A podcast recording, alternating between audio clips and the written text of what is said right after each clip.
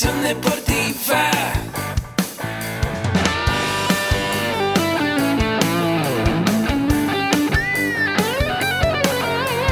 Yo soy Ahmed. Somos guerreros. Hola, bienvenido a la Asociación Mexicana de Educación Deportiva. Soy el doctor David Lezama, presidente de AMED, y es para mí un gusto darte la bienvenida a estos podcasts. Este programa está diseñado para compartir contigo conocimientos de los temas que nos apasionan a todos los que amamos el físico-constructivismo y el fitness y queremos mantener un estilo de vida saludable. Hablaremos entonces de entrenamiento, de nutrición, de suplementación, de farmacología y de un tema que cada vez toma más importancia, el marketing deportivo digital.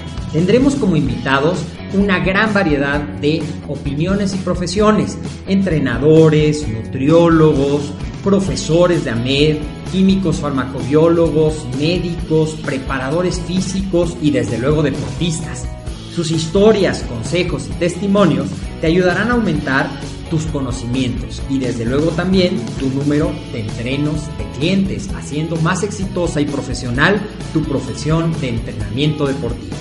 También aprenderás técnicas más eficaces del marketing que te ayudarán a monetizar esta profesión. Si quieres saber más de nosotros, visítanos en la casa virtual de la familia Med, www.amedweb.com. Muy buenos días a todos nuestros amigos, estoy súper contento de escucharlos y verlos en un nuevo podcast de AMED, el deporte, el entrenamiento y el emprendimiento deportivo más cerca de ti. ¿Qué tal? ¿Cómo están? ¿Qué tal la semanita súper movida? Estoy de verdad muy contento de verlos, de, de, estar con ustedes en un episodio más de este podcast en el cual les comparto información de valor, el cual les puede servir mucho para emprender sus propios proyectos, desarrollar todos sus conocimientos en áreas interesantes y útiles y factibles para ustedes, ya que debemos entender que este mundo avanza a pasos agigantados, que todo es más rápido, que a veces sentimos que el tiempo se nos va de volada, pero así es la vida actual, así es la sociedad actual y debemos aplicarnos de acuerdo a las necesidades de la gente, a lo que yo quiero dar a entender, lo que quiero dar a conocer y cómo mi proyecto puede simplificar la vida de las personas allá afuera o ayudarles a tener una vida mejor. Así que yo les quiero preguntar sobre un aspecto interesante y muy importante para sus proyectos, que es el de la productividad. Allá afuera, ¿ustedes qué creen que los haga más productivos? ¿Cuál es ese elemento que les permite a ustedes ser más productivos en lo que hacen? En la profesión que desempeñen o en el trabajo que ustedes laboren. ¿Qué determina esa productividad? Es una pregunta interesante, ¿no? Pero vamos a ver aquí cinco claves. ¿Ya oyeron? Cinco claves para ser más productivos y potenciar sus emprendimientos. Así que vamos desde el principio. Un elemento clave para un proyecto o un emprendimiento nuevo es la determinación. Es la llave para lograr todo lo que te propongas. Sobre todo cuando hablamos de iniciar todo un proyecto desde cero, cuando tenemos que contratar a las personas, saber qué perfiles necesitamos, qué aptitudes debe tener esa persona y cómo puedo aplicarlas y cimentarlas con mi idea, cómo se compromete todos los objetivos de esas personas con el mío y tener la determinación clara de a dónde quiero llegar con mi nuevo negocio, con mi nuevo proyecto, con mi con mi nueva etapa de vida, porque el iniciar un proyecto implica cambiar tu tu estilo de vida, cambiar tus horarios, cambiar tu forma de ver el mundo, incluso limitarte en ciertos aspectos y tener que sacrificar cosas. Así que la determinación va a ser la clave para que tú impulses tu proyecto y también impulse a las personas que te están acompañando.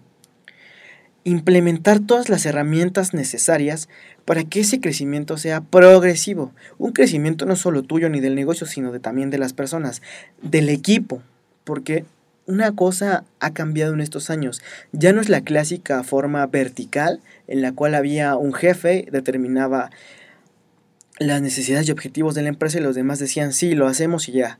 No, en la actualidad los equipos funcionan como lo que son con piezas de un engrane que dan la vida a un gran reloj que es ese proyecto. Cada engrane tiene una, una función importante, una función fundamental para tu empresa. Así que tu equipo ya no es vertical, ya es horizontal, en el cual todos aportan ideas y sirven para formar un nuevo concepto o un nuevo producto o mejorar el servicio que estés ofreciendo, ¿sale?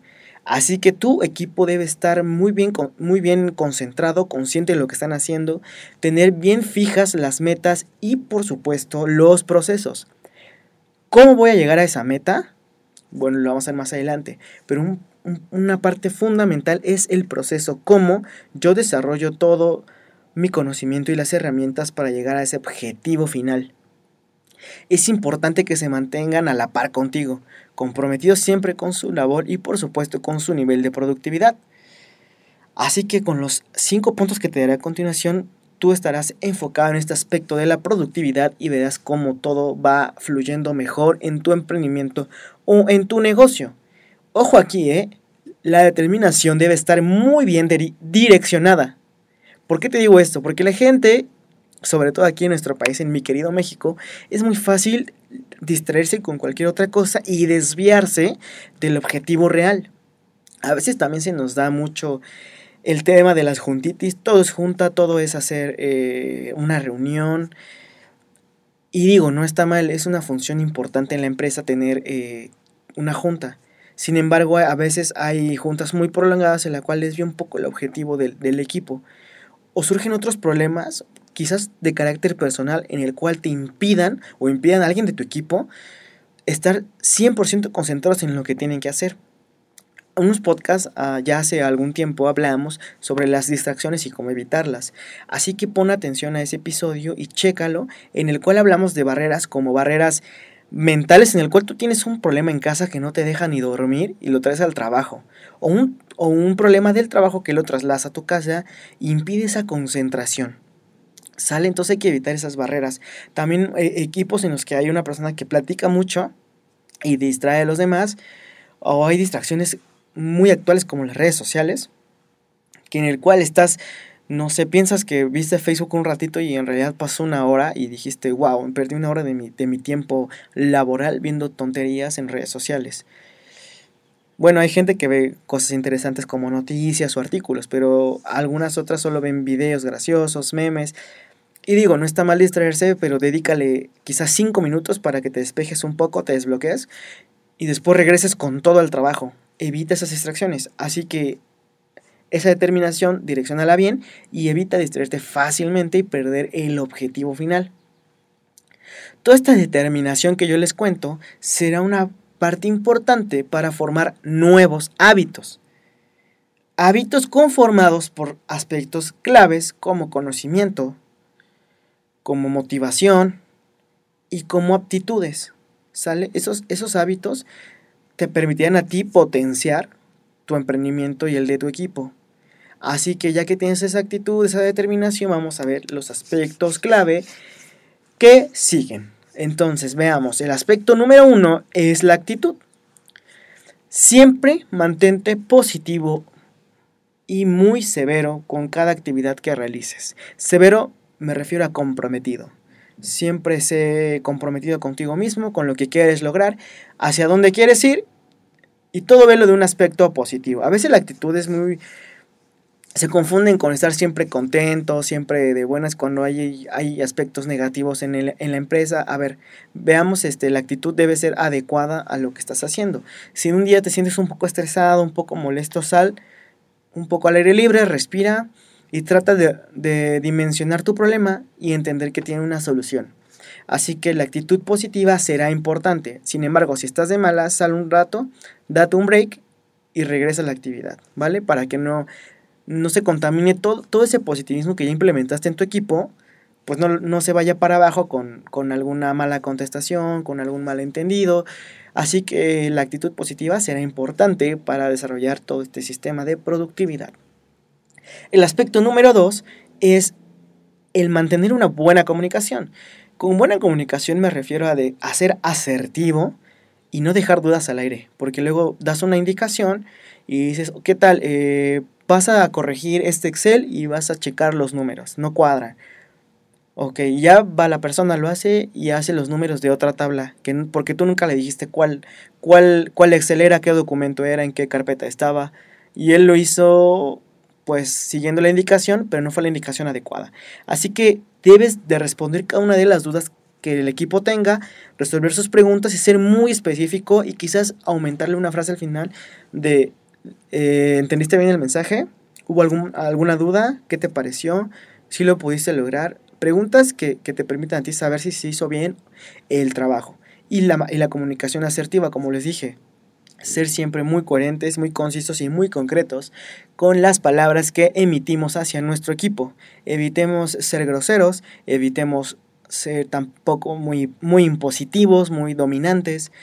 Si eres el, el, jefe el dueño o el líder del equipo, si tienes un rango de responsabilidad, por supuesto, y tienes una autoridad.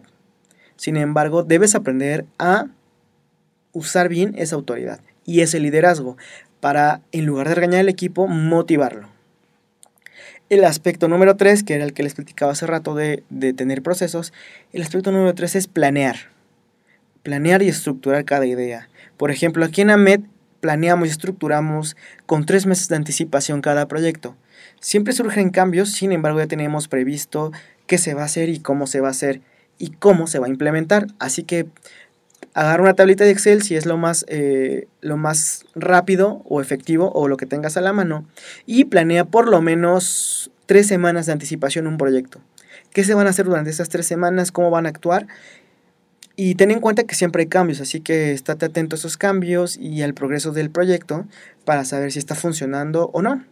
Ya si no está funcionando, ya tú puedes implementar nuevas estrategias pero ya tienes algo bien definido, no te agarra como en curva y no tienes que recurrir al, típico bomberazo de no salió y a ver cómo rescatamos el proyecto.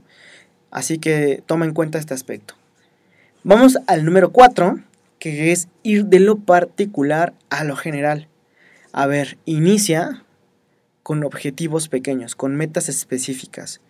Si la empresa quiere crecer, no sé, 3% anual en cuanto a ingresos, primero plantea las ventas de escala menor.